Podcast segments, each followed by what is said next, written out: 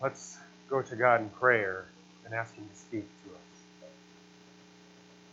Father, we confess that even if you speak, we can't hear.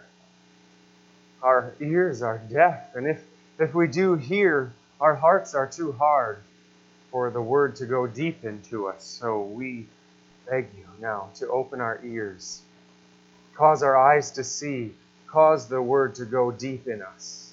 And we trust that your word, when it is set forth, will not return void. It will accomplish what it sets out to do. And you will supply every need, need according to the riches of your glory in Christ. In him we put our hope now. Amen.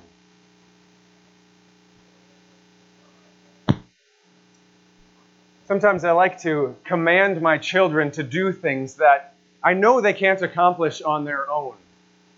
It's usually something that's not really humanly impossible for them to do, but I know that they're going to think so.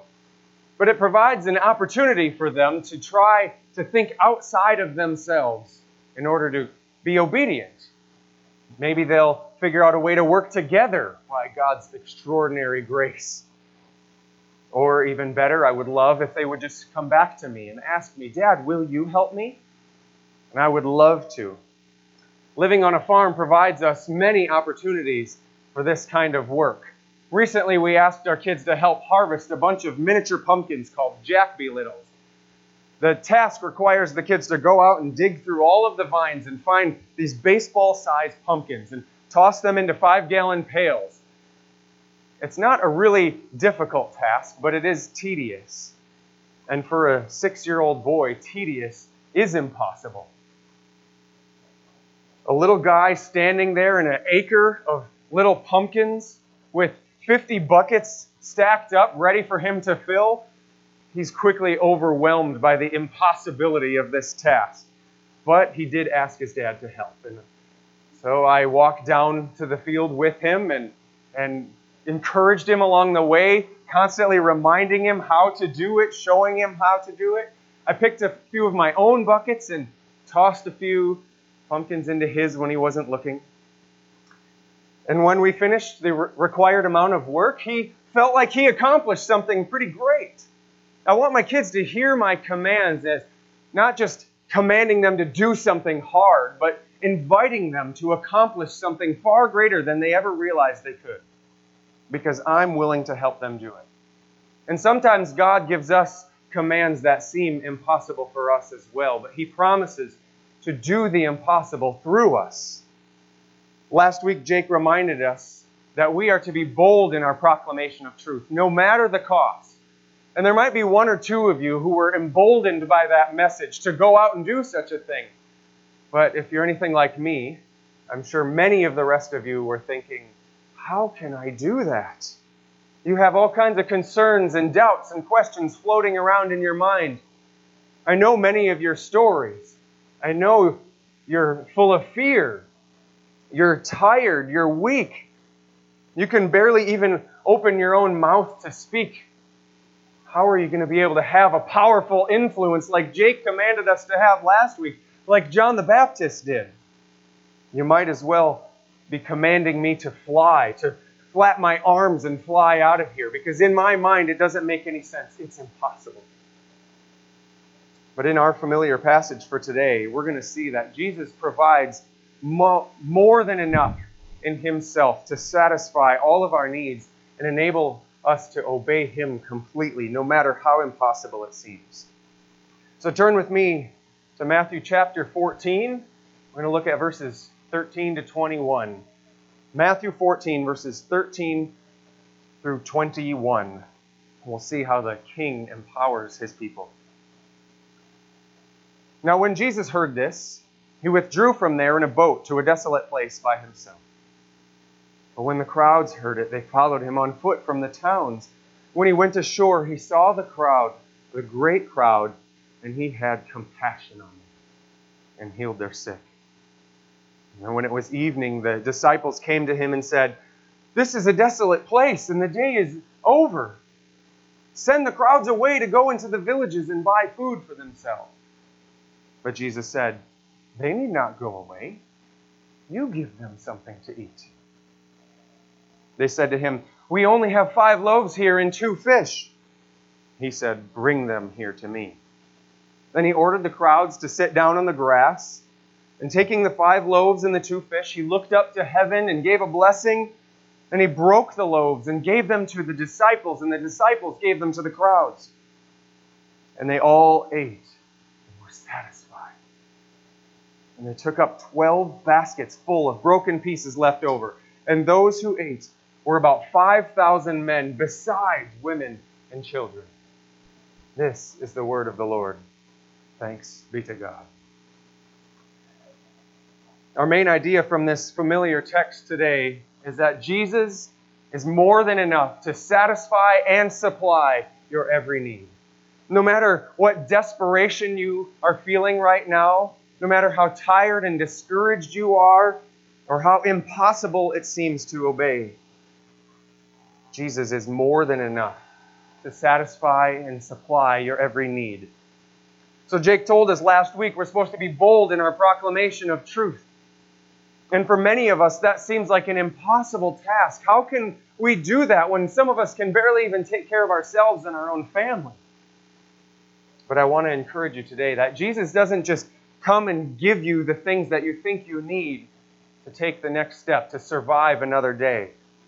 He Himself is what you need, and He is more than enough. So we're going to approach this text in three parts with the outline in your bulletin. First, we'll look at the Lord's compassion in verses 13 and 14, how Jesus identifies deeply with all of our needs. And then in verses 15 to 18, feel the weight of the world's desolation. What are these needs that we think need to be satisfied? And then finally, we'll rest in the abundant provision of Christ's of Christ as we understand the Savior's satisfaction in 19 through 21. So let's look back in these first two verses of our text to see the Lord's compassion. In verse 13. And when Jesus heard this, he withdrew from there in a boat to a desolate place by himself. When the crowds heard it, they followed him on foot from the towns. When he went ashore, he saw a great crowd, and he had compassion on them and healed their sick. Remember what had just happened in the previous section. John the Baptist confronted, stood the truth, for the truth. He stood boldly for the truth, confronting Herod Antipas. He called the highest authority in Galilee to repent, for the kingdom of heaven is at hand. He challenged directly the authority of Rome with the authority of God, and he lost his own head for it. He was standing boldly for the truth So John loses his head for standing for the truth, and his disciples are defeated, dejected, and they come back to Jesus. They report this gruesome, horrific news Jesus, your follower John died. He was killed for standing for you. And we see in verse 13 how Jesus responds. When Jesus heard this, he withdrew from there to a desolate place by himself.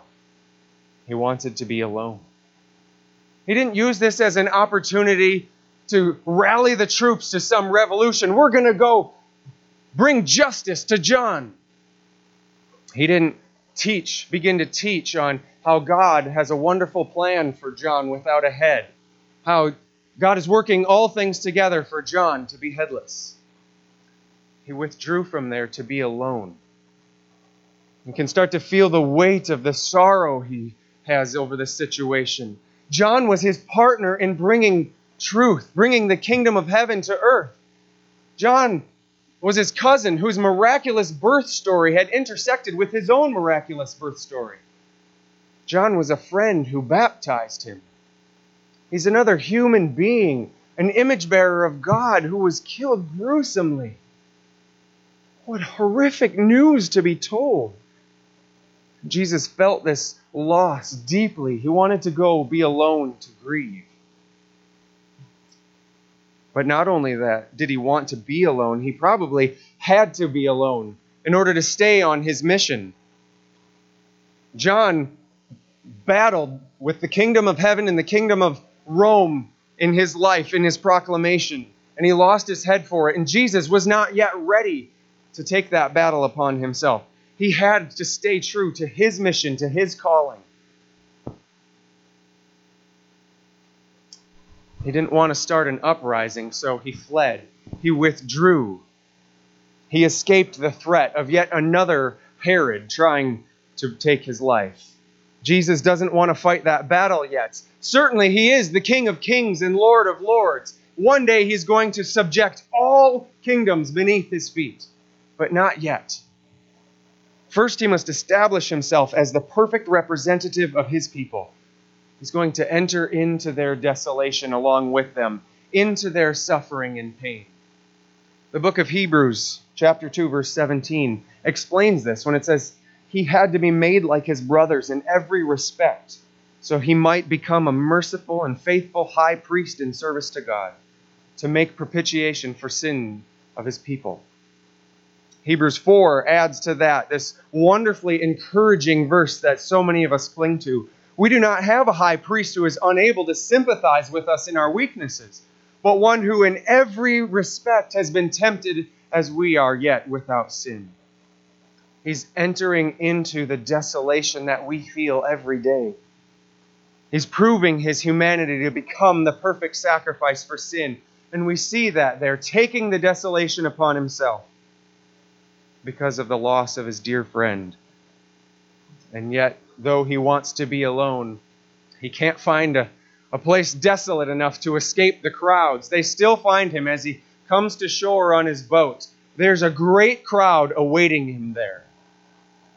And he doesn't tell them, Go away, I need to be alone. Go away, I'm praying. He looks at them, and Matthew writes, He had compassion on them. We've seen this word before. This compassion means this heart wrenching, gut churning, deep seated emotion that moves you to do something on behalf of the people. Compassion is a Latin word that means suffer with. He is suffering with them. He can't tell them to go away. These are the people he came to save by becoming like them.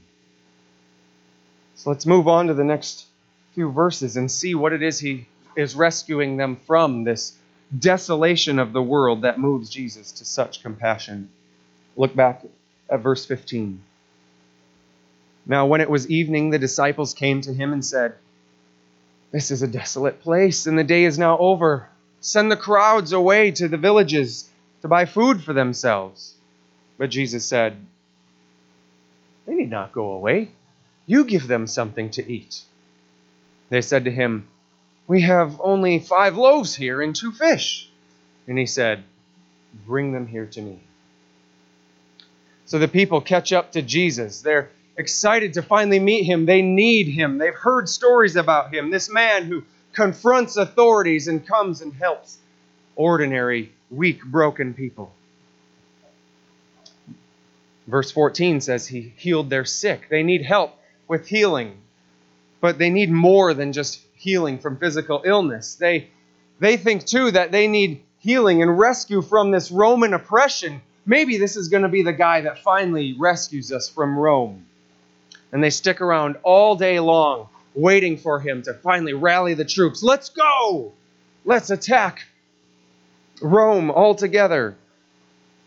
But the day is getting long. They sit around all day, and it finally comes to an end. And what do they have?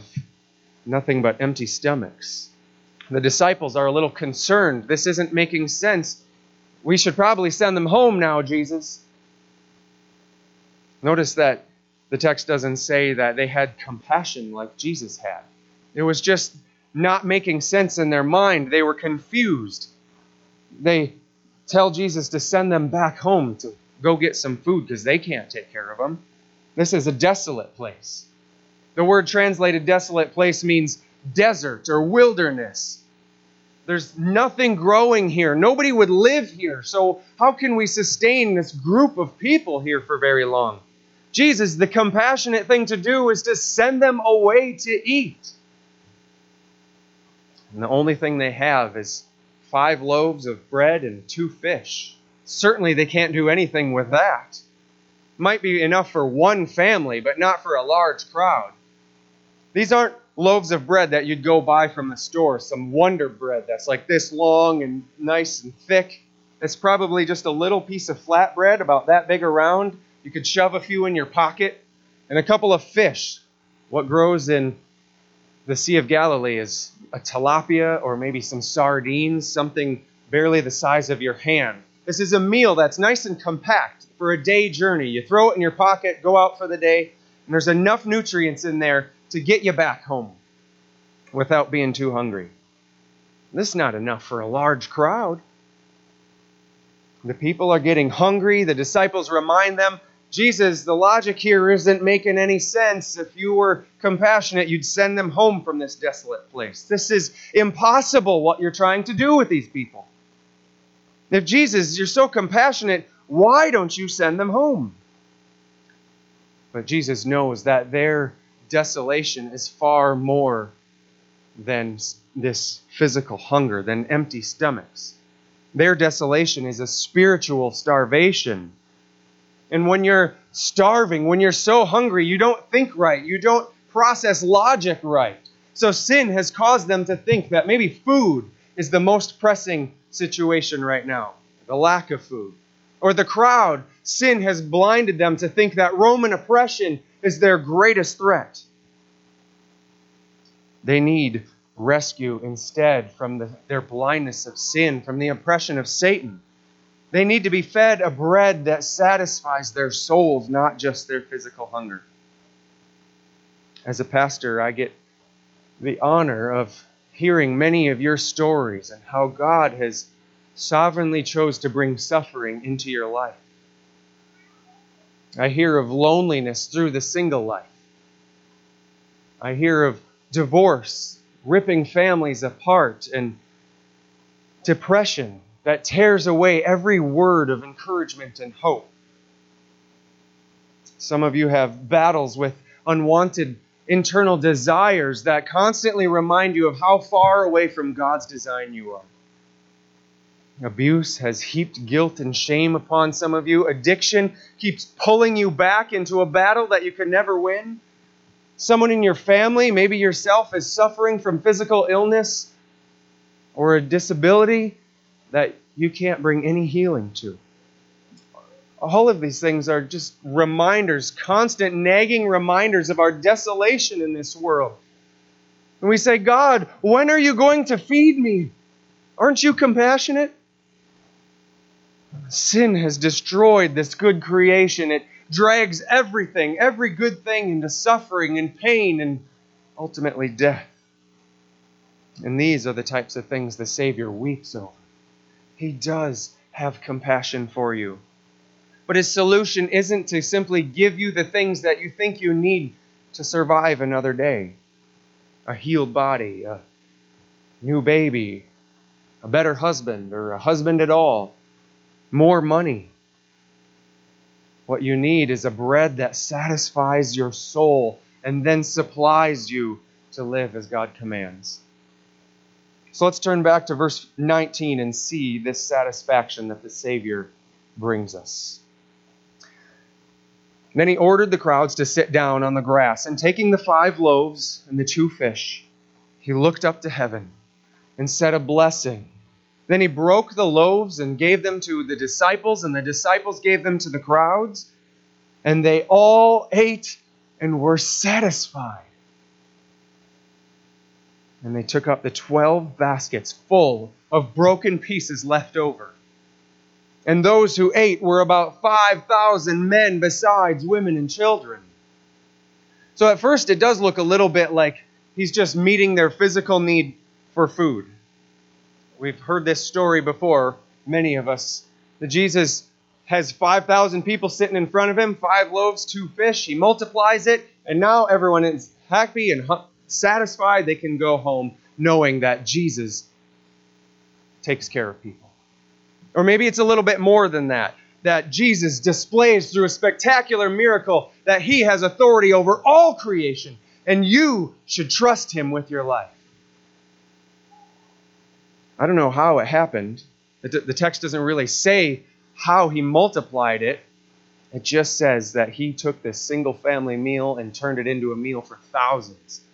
In my mind, I'm kind of imagining that he's got Dora's backpack and he keeps reaching in and pulling more out, and you're wondering, how did that fit in there?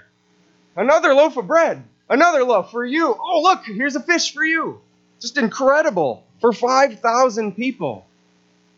How many is 5,000 people? Let's really ponder this together. The Mayo Civic Center, if you've been downtown to the Mayo Civic Center, that holds about 5,000 people in the arena for a concert. That's a lot of people.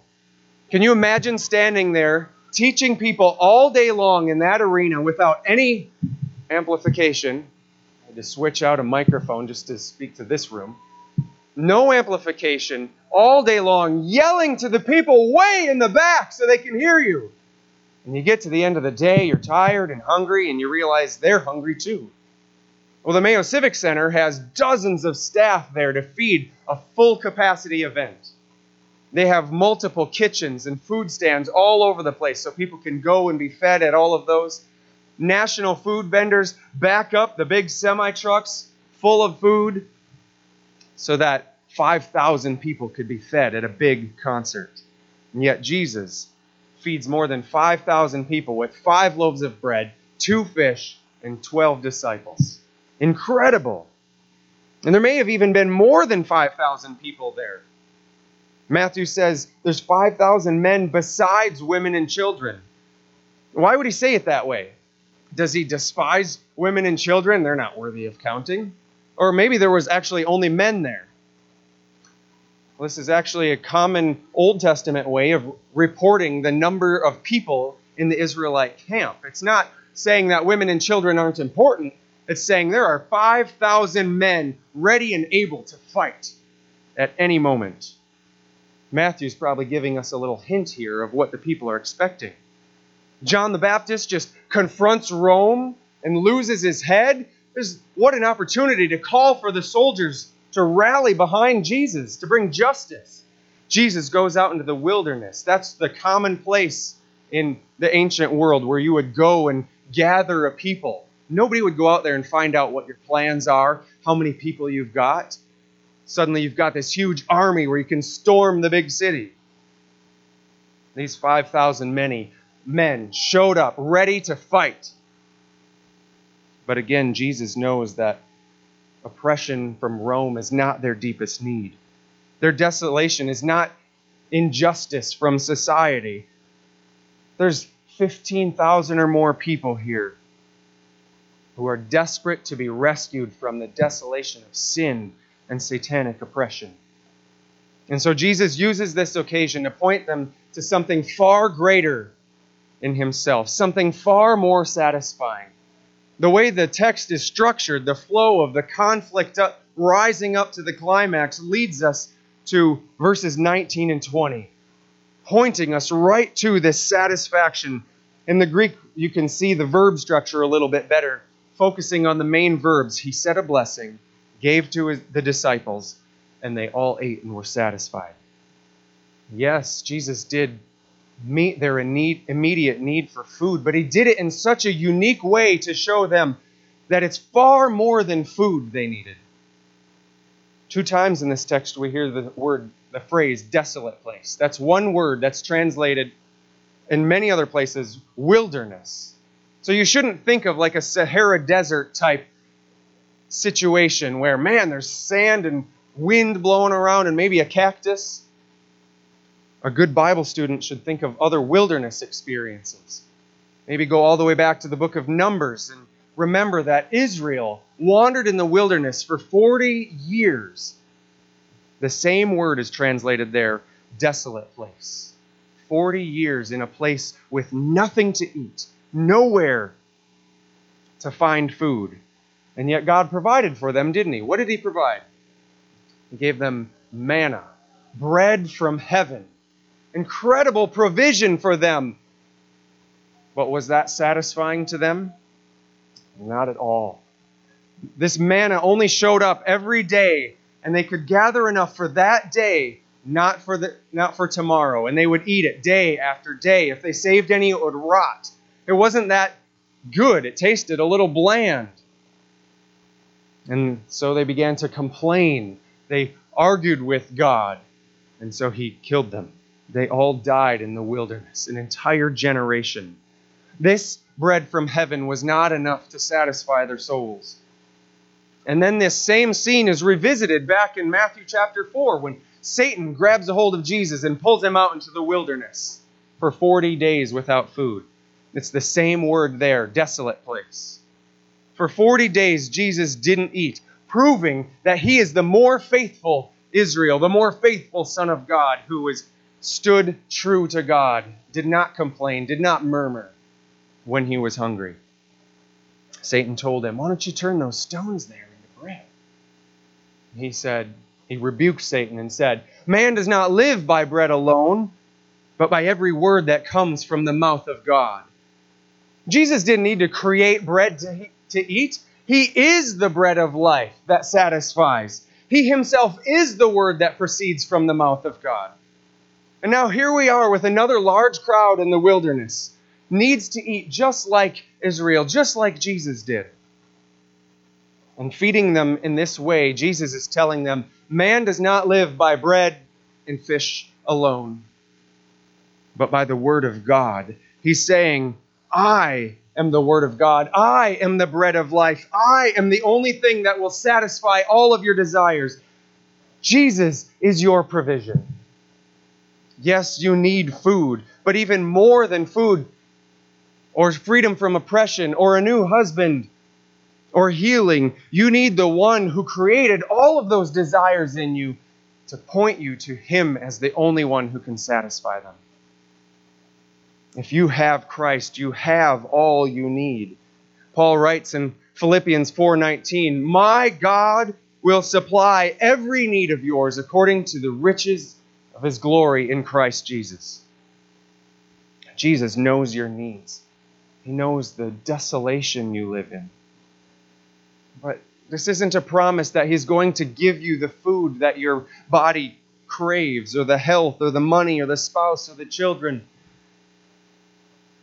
but He will provide for your deeper need rescue from sin, rescue from judgment and death and isolation from God and despair in this world. And when He finally rescues all of His people all over the earth, then, then He will fully satisfy all of those lesser needs. And until then, we can sing, All I have is Christ, because all we need is Him. All of these lesser needs just point us to hunger for Him and how we can be satisfied in Him. His satisfaction is so much greater than a really cold beer on a 100 degree day. His satisfaction is greater than the pleasure of reunited lovers. His satisfaction is greater than your abuser finally getting the justice he deserves. His riches, his provision is abundant. Paul says, according to his riches. How much are his riches? Infinite, unending, everlasting. They never run out. They just continue to flow out of him forever and ever right into our hearts. Notice how Matthew writes after they all ate and were satisfied. They took up 12 baskets full of the broken pieces left over. 12 baskets full of the broken pieces left over. This is Christ's abundant provision for his people. There's more left over than there was to begin with. No matter what your desolation is today, brothers and sisters, Jesus has enough grace for you and the person sitting next to you. He has enough mercy for this church and for every other church in this city. He has enough love for all of this country and every nation on earth. All of it with an abundance to spare. This is the infinite, extravagant love of our Savior. And He calls us today to enjoy it forever. Don't wait another day. Don't think like the, the disciples about the logic of whether it fits together. Just receive it. Be satisfied in Christ today. And when He calls you to feast on this bread of life, He doesn't just satisfy your soul, but He supplies you with an abundance of leftovers to give, to offer to your neighbor. And we're right back where we started. Jake encouraged us to be bold in our proclamation of truth, no matter the cost. But we're thinking, How can we do that when I have so little to give? And the answer is right here in the text. When the disciples wanted to send away the crowd, Jesus rebuked them in verse 16. He said, You give them something to eat. Are you kidding me, Jesus? I've got nothing. That's what Jake told us last week. You go give the truth to the world. And your response inside is, How can I? All I have is five loaves of two fish. I've got nothing. But when Jesus gets a hold of you and satisfies your soul, then he uses you to bring that marvelous satisfaction to others. Notice in verse 19 that Jesus didn't miraculously just say, Be satisfied, and everyone's tummy was all of a sudden full. He didn't snap his fingers and everybody had a loaf of bread and a fish in each hand. Incredible. No. He gave he said a blessing and gave it to the disciples. He gave the miracle to the disciples. It doesn't tell us how Jesus did this miracle because he wants us to know that he works his miracles through ordinary people, just like you and me. His plan for eternity was to pour himself into people who are regularly helpless and dependent upon him. This is the great news of the gospel. He created us in his image to be satisfied in him forever with each other. And we said, No thanks, I'll find satisfaction elsewhere. And we brought curses upon ourselves into this world because we didn't want His provision. But He wasn't done. He said, No, I will have my glory in those people. So He sent His Son to live that perfectly satisfied in the Father and His Spirit life. He lived every way satisfied in the Father that we could not. And He took the death, the curse, the starvation that we deserved on the cross. But he rose from the dead, saying, No, these are my people, and I will pour my love into them. And now he can do it in us again. God didn't need us. He didn't create the world because he had some lack in himself. He said, Oh, I need to be satisfied, so I'm going to make these people. In his Trinitarian three persons for all eternity, he was satisfied to love himself. Father and Son sharing the Spirit back and forth. But there was so much love there that it just poured out of him right into us. Paul wrote, writes in Romans 5 God's love has been poured into our hearts through this Holy Spirit. We get the, the love that has been shared with Father and Son for all eternity. Peter wrote that in Christ we become partakers in the divine nature we get to have the satisfy, all satisfying bread from heaven in Christ. Jesus is more than enough to satisfy your soul and supply you with 12 baskets full of love for your neighbor. Will you receive that today and begin to share it tonight? Let's pray. Father, every time we have hunger, I pray you would remind us of Jesus, our satisfaction. Every time we have pain, I pray that we would be reminded that Jesus is our balm. He is our rescue from injustice and oppression. He is the perfect friend to be with us through everything. God, satisfy our souls in Christ. Offer him to us, and may we take of him and eat and have souls that never hunger, never thirst again. Amen.